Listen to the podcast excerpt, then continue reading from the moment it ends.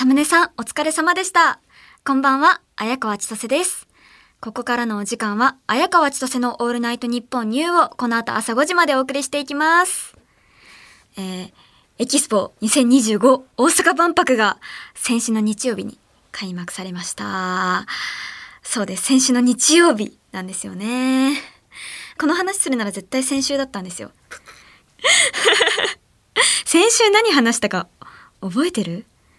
クイーンが来日して50周年とか武道館の話とかしてましたよ。する必要なかったですね。リスナーからのリアクションメールもなかったんですよ。だからちょっと気づかなかった。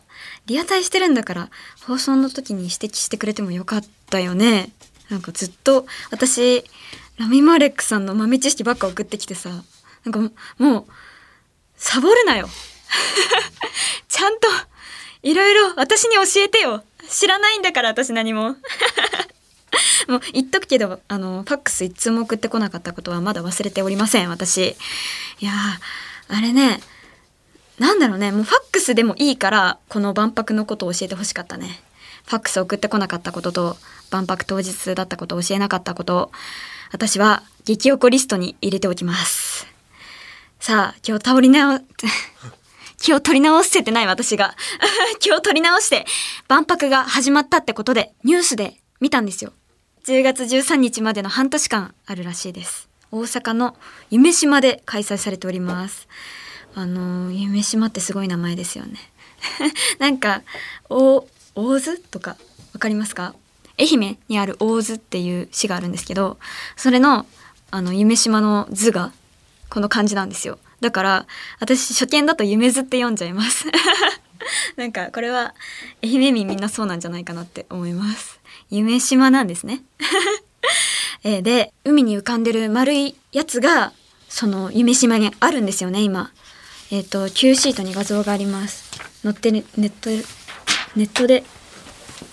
Q シートえっと Q シートにあの上村さんがいっぱい情報を載せてくれてるので読まなければなりません。で会場はすごく丸くてなんか海に囲まれてるんですよね。このすっごいでかい丸の中にライブ会場とかすごいたくさんあのいろんな広場があるんですね。東通りとか西通りは普通だけど名前が広場になると光の広場進歩の広場大地の広場。かっこいいね。なんかいろんなことができそうだね。でも私が一番気になってるのはその真ん中にあるやつがあってそれが静けさの森って言うんですよ。覚えてますか？なんかドイツに黒い森があるって私この前言ったんですけど大阪の静けさの森です。黒い森といい感じのかっこよさちょっと戦いますよこれ。いやーこの番組を聞いてる子供たちもちょっとテンション上がってるんじゃないですか？なんかもういろいろ載ってるんだよな。何やるんだろう。展示。燻製。静けさの森。燻製の煙がもくもく上がってるだけ。だから静かなんですよ。私の想像力だとそれしか思い浮かばない。いやでも私は万博っていうと太陽の塔を思い浮かべるんですけどなんか万博が何をするイベントなのかもあんまりよく分かってなくてその太陽の塔だけが頭にあるんですけどあとは岡本太郎さんとか。そうですね。なんかそれしか知らないのであれだ20世紀少年の友達が乗ってる場所。私あれ小さい頃に20世紀少年を見たんですけどすごい怖いイメージがあってだから私の父がよくこのなんだ20世紀少年の友達の真似をして怖がらせてきたんですよ。だからちょっと友達友達ってすごいちょっと嫌な思い出があるんですけどね。今でもちょっと見たら怖いって思っちゃうぐらいなんですけどいや何が万博で何をするのか全然分かってないそんな私の低たらくを見越してこの Q シート大暴走してるんですけどね。なんかね私さっきの会場のあの説明は2枚目の Q シートをね見て言ったんですけど1枚目がすごいんですよ。万博豆知識。なんか史上初の万博は1851年ロンドンバンコク博覧会。でこのプロモーターは、えー、ビクトリア女王の夫アルバート公。プロモーターをしているとかいろいろなんか世界初の巨大観覧車とかすごい書いてるんですけど私はこれを読んでもあまり何が何だかよくわかりません。いやもうすごいなんかウィキペディアよりもすごいんですよ。あのー、あれですね。もう Q シートの担い手ですね。なんかこれを見せて私にどうしてほしいの？これを読んであのペラペラ喋ってる。私なんか知ったかぶりしてるみたいじゃないですか。絶対知らないだろうってみんなに突っ込まれるじゃないですか。いやこれは上村さんがすごいってことですからね。あのもうこの Q シートに書いてることは全部ノートに書いてあるんですよ。ノートに書いてることをここに載せてるんですよね。だからネットで調べてるとかじゃないんですよ。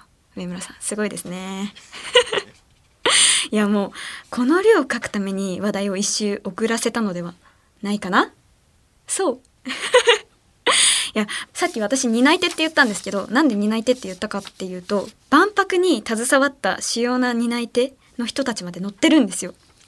あの万博ともなると万博に携わってる人をスタッフって呼び方はしなくて担い手って言うんだって。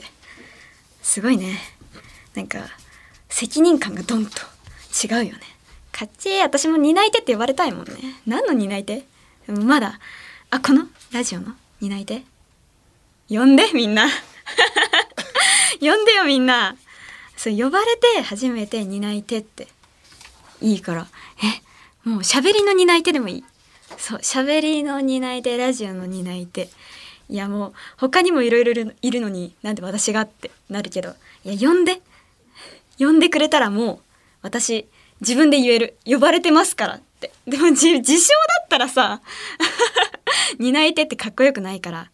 でもこのもうこの人たちこのプロデューサーたちはもう公式の担い手ですからね。たくさんすごい人がここに並んでるんですけどあの映画作家の川瀬直美さんとか。なんかその一人一人のプロデューサーにテーマが与えられててその川瀬直美さんだったら「命を守る」っていうテーマがあってそれを表すんですかね万博で。なんかもう全員頭良さそうなんですごいあの万博になるんでしょうね。見に行きたいな。いやこれ見に行きたいですよ。全然どんなあの何何をしてるのか全然わからないですもん。私だって万博ってなんか何の略なのか分かってなかった。あの万物博物館だと思ってました。でもそういうことじゃないんですか？なんかなんかありとあらゆるものがあるってイメージがあって。でもそういうことじゃないのかな？なんかなんだろうな。もう本当に上村さんのノートみたいになんか全てがそこにあるって感じ。すごいなんか博覧会っていうイメージがあったんですけど何ていう略なのか。これも Q シートに載ってるんですけど正式名称はえ？これはなんか大阪・関西万博って言ってるけど今年の正式名称は2025年日本国際博覧会。っていうらしいです。万博って思い浮かばないでしょこれ。だって万がないもん。どんどんアホがバレるけどでもこれ番がないからなんとか番でこう言おうとして万物博物館になりました。許してください。いやうん、無知がバレるね。いやなんか日本で万博が行われるのは20年ぶりの6回目らしいです。でその時行われた場所が一昨年からジブリパークとして開園してますねで私ジブリパークも行ったことないんですよ行きたいないやちなみになんかいろんな映像作品でもモチーフになったりする太陽の塔ができた時の万博は来場者数が約6421万人らしいです。いや、20世紀少年のやつね。これ、すごいとんでもない数が来たんですね。で、なんか、この時のメインが月の石アポロ12号が持ち帰った月の石らしいんですけど、何時間並んだんだろう。3、4時間並んだらしいです。でも、ディズニーの方が列長くない？そう考えると、あれ？月の石だよ。なんかアポロ12号月に降り立った人？が持ち帰った月の石私だったらもっと並べるけどあのその当時の人は諦める人が続出したらしいです。ディズニーの「トイ・ストーリーマニア」過去最大8時間10分待ちですよ。いやもっと並んでよ。なんか34時間であそっかまあスマホとかそういうのがあるから多分なんか何もなかったんでしょうねその時は。ただ誰かと喋るしかなかったからまあ34時間で諦める人もいっぱいいたんだろうな。へえ。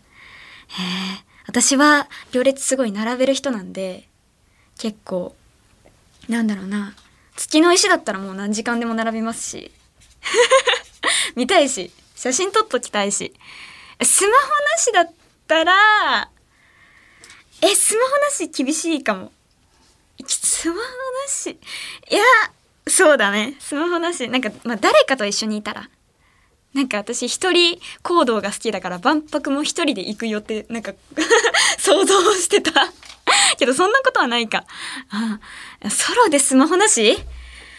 きつい。15分。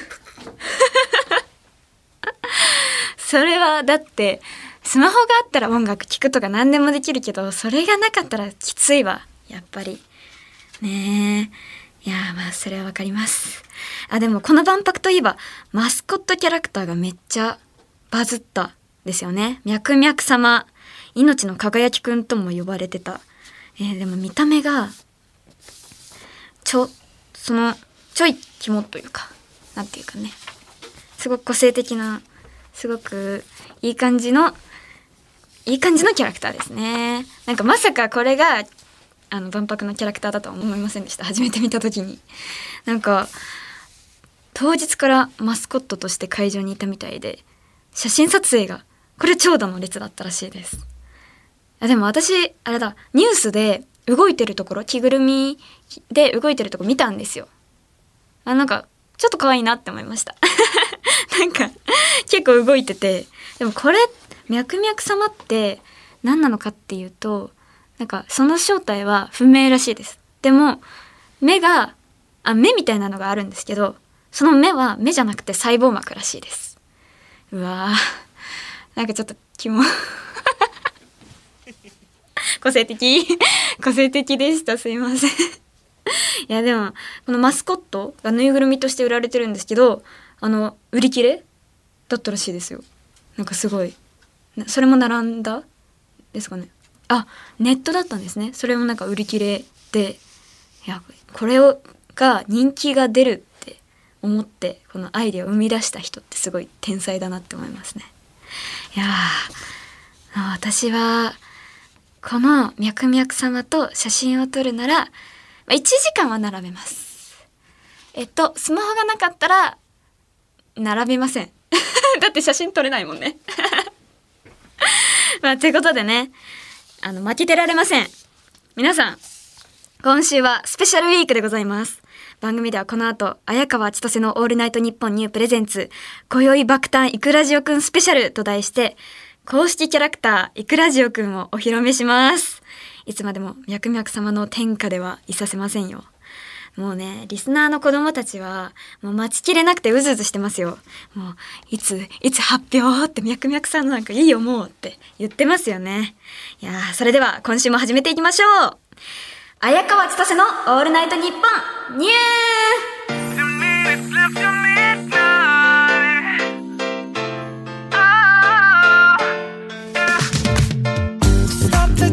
改めましてこんばんは、綾川千歳です。毎週日曜日のこの時間は綾川千歳の「オールナイトニッポンニュー」をお届けしています。担い手って言えばこのラジオも様々な担い手がいますよ。ねドヤ顔してますね。私だっつって。ここのスタッフも一流の担い手が揃ってますから歴史ある「オールナイトニッポン」ですからね。さっきも言った通りドヤ顔してたディレクターの上村さんは Q シートの担い手。でミキサーの一ノ瀬さんはタオルの担い手です。なぜかというといつも肩にタオルを担っているから。担っているから。今は何のタオルを担っているんですか？おあクリーピーナッツのタオル。かわいい。いいですね。これを担っているんですね。クリーピーナッツを。いや似合いますすごい。似合う。いや一ノ瀬さんが担えるこの番組のタオルねいつか作りたいね。担いたいでしょ？私の。ラジオのタオル。あうなずいてる。あはにかんでおりますよ。毎日タオルになってる。あになってるんだ。え？このラジオの仕事じゃなくてもになってる。になってるんだ。すごい。日常生活でもになってるんだね。プライベートも。あになってる。すごい。責任感がありますね。作家の神田さんと AD の西さんは特に思いつかないので割愛します。このようにあの本当にたくさんの担い手ちゃんに支えられて今夜もお送りしていきます。ラジオ業界担っていきましょう。さあ生放送ということでリスナーの皆さんもメールで参加してもらいたいと思います。リアクション感想メールお待ちしてます。ファックスはお待ちしてません。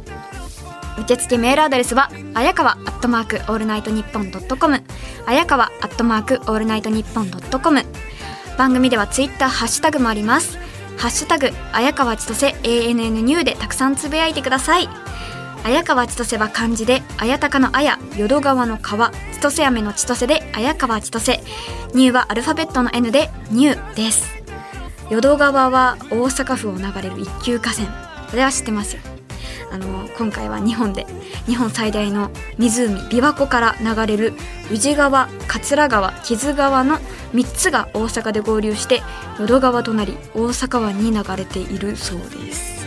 でもなんか琵琶湖っていう大手アイドルグループから選抜されたメンバーで結成されたグループみたいですよね。ユニットグループみたいなことですかね。なんか AKB でよくあったみたいな。なんか内側です。桂川です。木津川です。3人合わせて琵琶湖です。みたいな。あ淀川。琵琶湖じゃないか。淀川ですか。アイドルグループ結成失敗。解散です。売れない売れない。ってことで綾川千歳の「オールナイトニッポンニュー」ぜひ最後までお付き合いください。ここで1曲。あいみょんでタワーオブザサン。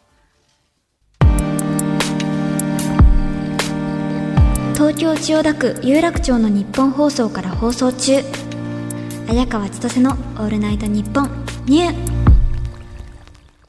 綾川千歳です。この時間は綾川千歳の「オールナイトニッポンニュー」をお送りしています。さあお待たせしました。ここからはこんな企画に参りましょう。綾川千歳の「オールナイトニッポンニュー」プレゼンツ。今宵爆誕いくらじおくんスペシャル。改めて説明します。2月のスペシャルウィークで立ち上がった番組初のノベルティステッカー制作が正式に決定いたしました。2月にリスナーからアイデアを募って決定したステッカーがこちら。イクラとラジオのキャラクターイクラジオくんをお母さんに書いてもらうというものです。で、ね、なんでこのアイデアになったのかっていうとね、イクラが好きな私の要素、わかる。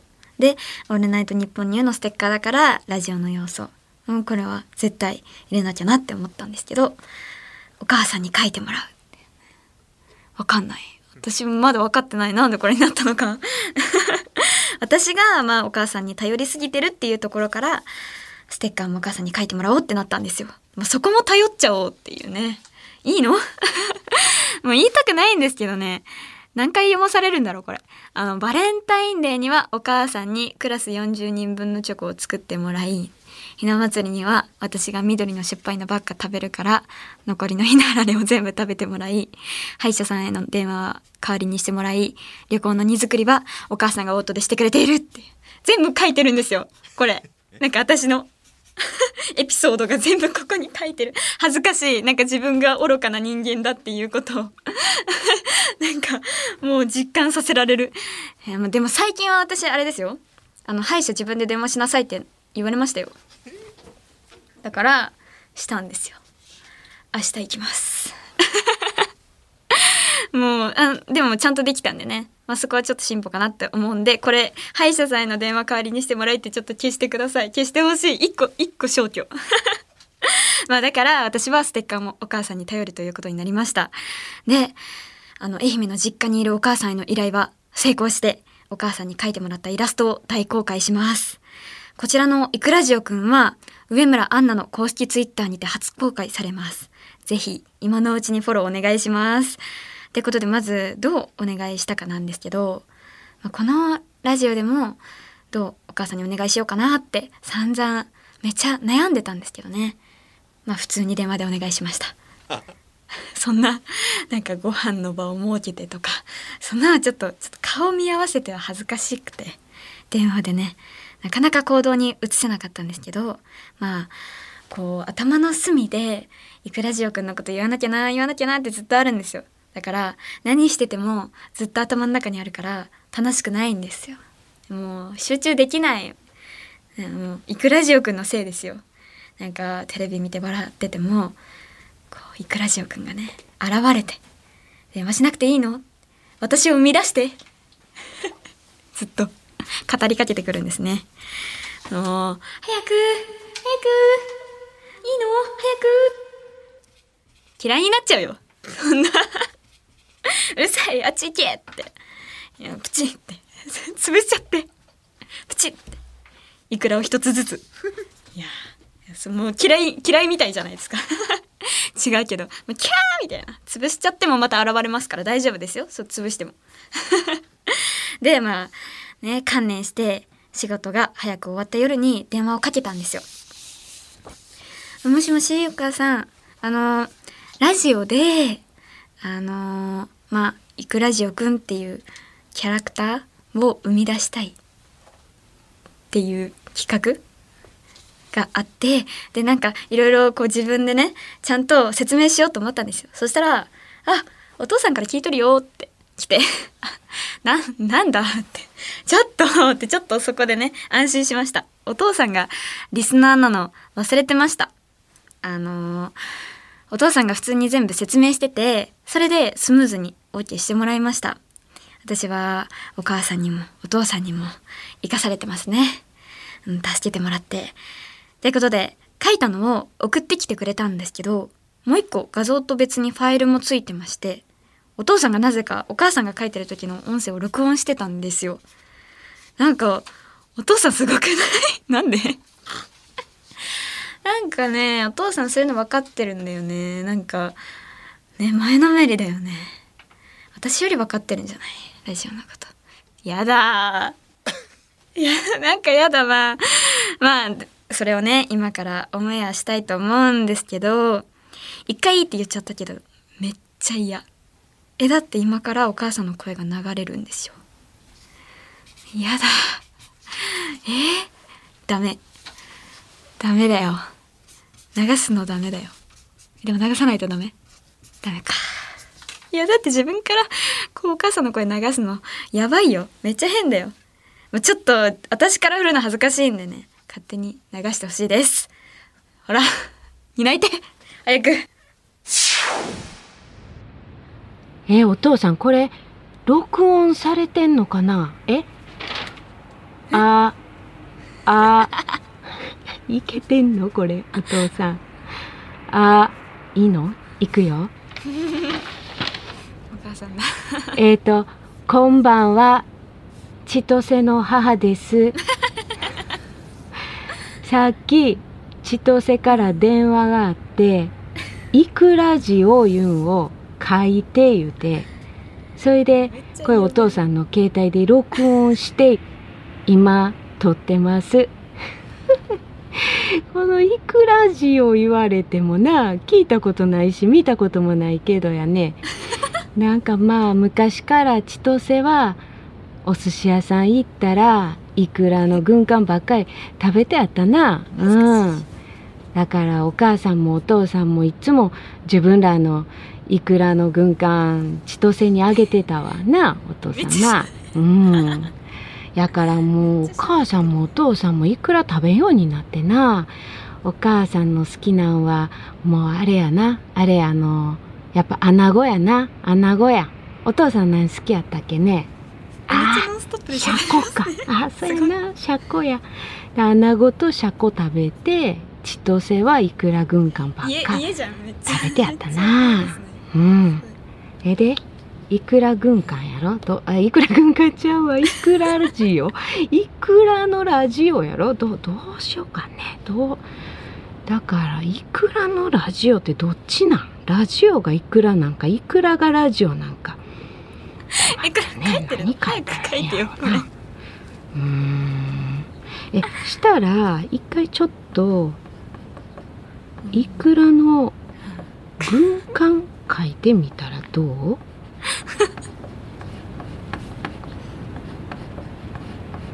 あ書い書いてこるれこれ下が海苔やんで上が赤いいくらがうわー乗っかってるやん。えどうなるんだろう。めっちゃ書いてるめっちゃ書いてる。このいくらの軍艦をラジオっぽくうちにあったラジオあるやん。あんな風にしてみたらどうなん？これにアンテナつけてみて。あちょっとラジオっぽくなったかもよお父さん。ねえ。ええんちゃう？したらこれにスピーカーつけてみる？おー父さん全然喋らない。喋らないんですね。ずっとうなずいてええるんですちゃう えほいであれチャンネルみたいなの。上おに父さんラジオのこと分かってる。こうやって置いてみたら。すごいな。あええんちゃう？ここういうのがメモリみたいなのあるん。やんな。うん？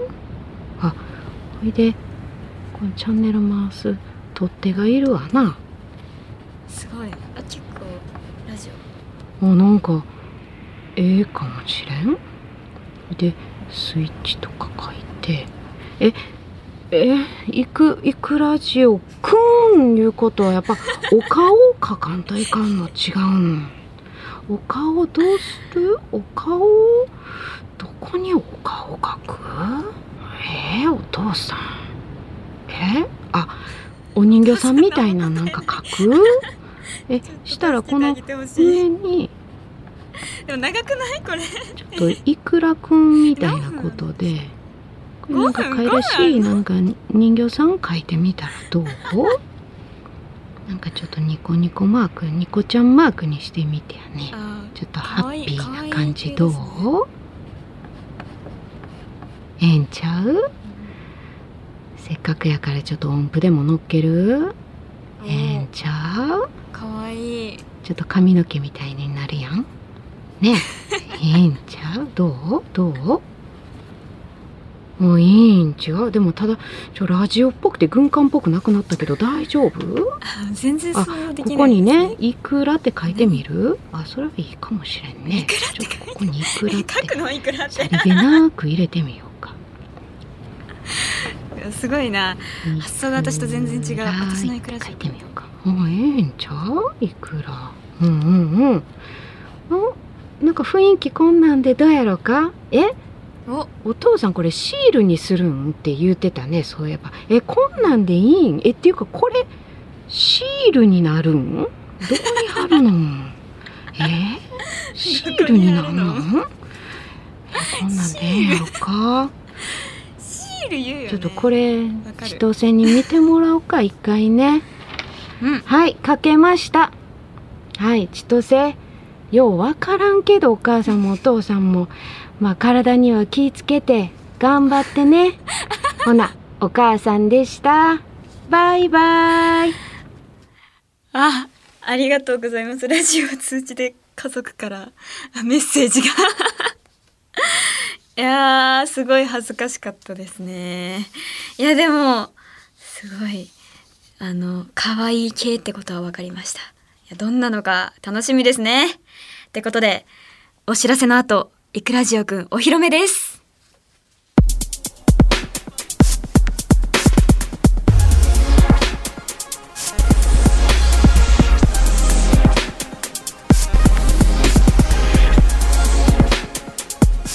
川千歳の「オールナイトニッポンニュー」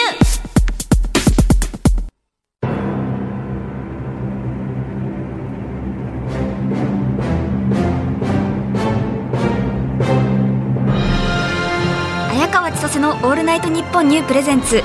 今宵爆誕イクラジオくんスペシャル。イクラジオくんが爆誕いたすまであと間もなくとなりました。えー、すでにニッポン放送の裏口には数えきれない報道陣が押しかけオリコンだったりモデルプレスなど各社でネットニュースになっております。さあここで上村アンナのアカウントのツイートも整ったとの情報が入りました。2025年2月23日日曜日の深夜にイラストのアイデアを募り構想実現までおよそ2ヶ月の月日を要したイクラジオくん。リスナーとついにご対面です。さあいかがでしょうか？ツイート？できました？あできた。どうでしょうか？皆さん。これがイクラジオくんです。あの私もね今イクラジオくんのあのお母さんが書いたやつ見てるんですけどこれあの笑ってますねイクラジオくんが。えっと本当にラジオ？のオーディオの上にイクラが乗ってて。でなんか 一つだけでかいイクラがいて。一つだけでかいイクラがなんか胴体もあるイクラがあって。そのイクラくん本体なのかなこれが。よくわからないけど。あのこのでっかいイクラくんが笑ってます。すごい笑ってて。でその上に音符もついてて。すごくかわいい。いいですねこれ。なんていうの？このラジオのさあのわかる？聞こえるところ？スピーカー？スピーカーのなんかところが「いくら」ってなってるんですよ「いくら」って書いてるんですよ。これはあの発想がすごいですね。私は普通に書いちゃいそうですけどここを「いくら」っていう文字に見えるようにしてます。あーなんかお母さんすごい。しかも絵うまいですね。私に描いてもらわなくてよかったかもこれ。いい。でもこのねいくらじおくん。年齢性別趣味思考。詳細も一切不明です。お母さんはどういう設定で書いたのかも分かりません。ただいくらとラジオの何かであるキャラクターいくらじおくんです。こっから誕生日とか性格とか、まあ、好きなもの口癖とかねあのどんな声なのかとかキャラクターの設定を考えていきましょう。なんか思いついたらメールください。あの私が気になるのはねイクラとラジオがどう出会ってこれが生み出されたのか。これはイクラとラジオの子供なのかな？どうなのか出生の秘密これを知りたいです。ってことでこれがこれからちゃんとした人の手に渡ってステッカーになります。いくらじゅうくんステッカーの完成までしばしお待ちください。えー以上、いくらじおくん爆誕スペシャルでした。お母さん、ありがと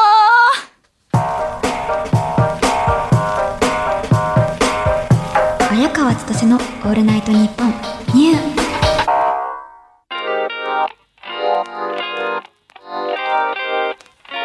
送りしてきました。綾川千歳のオールナイトニッポンニュー。そろそろお別れのお時間です。今夜の放送は月曜日のお昼12時から日本放送ポッドキャストステーションをはじめとした音声配信プラットフォームで好きな時間に楽しむことができます。ぜひこちらでもチェックしてください。番組ではメールを募集中です。レギュラーコーナー、大人、シンデレラストーリー、綾川千歳のふつおたもお待ちしております。あの、ふつおた、ちょっと皆さん最近サボり気味ですよ。これも激おこリストに入れます。なんかね、土の子ヘッドがバイトのメールしか送ってこないんですよ。私はこれをいつまでももう読まなきゃいけないのかってなってるんでね、皆さんもっと送ってください。えーコーナーの詳しい概要は、綾川千歳 ANN ニューの担い手ちゃん、上村アンナのツイッターに載ってますので、そちらでご確認ください。ってことで、イクラジオくんの大きさは、イクラとラジオ、どっちの大きさに準ずるべきかスペシャルと題してお送りしてきた今夜の放送ですが、いくらどうしようかな。あのさあラジオの大きさだったらすっごいでかいでしょ。脈々様と戦えるよ。それは戦えるけど可愛くないじゃん。あのラジオサイズのイクラ。もう私だったらもう目キラキラですよ。もう食べたいってなるけどでも可愛くないから。マスコットにもできないから。まあそれはイクラの軍艦サイズかな。あもうイクラジオくん生み出されましたけど。あのリスナーの子供たちもめちゃめちゃ湧いてますね。今もうツイッターかわいいかわいいのツイートばっかりですよね。やった！お母さん改めて本当にありがとう。ずっと一緒だよ。日本放送でお聞きの方はこの後朝5時から上柳正彦朝ぼら亭をお楽しみください。ってことでここまでのお相手は綾川千歳でした。バイバ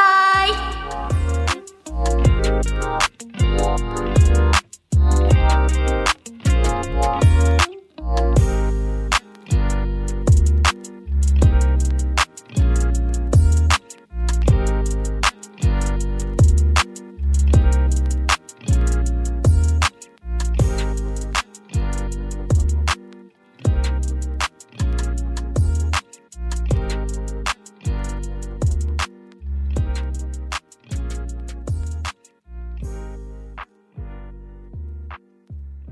綾川千歳のオールナイトニッポンニュー。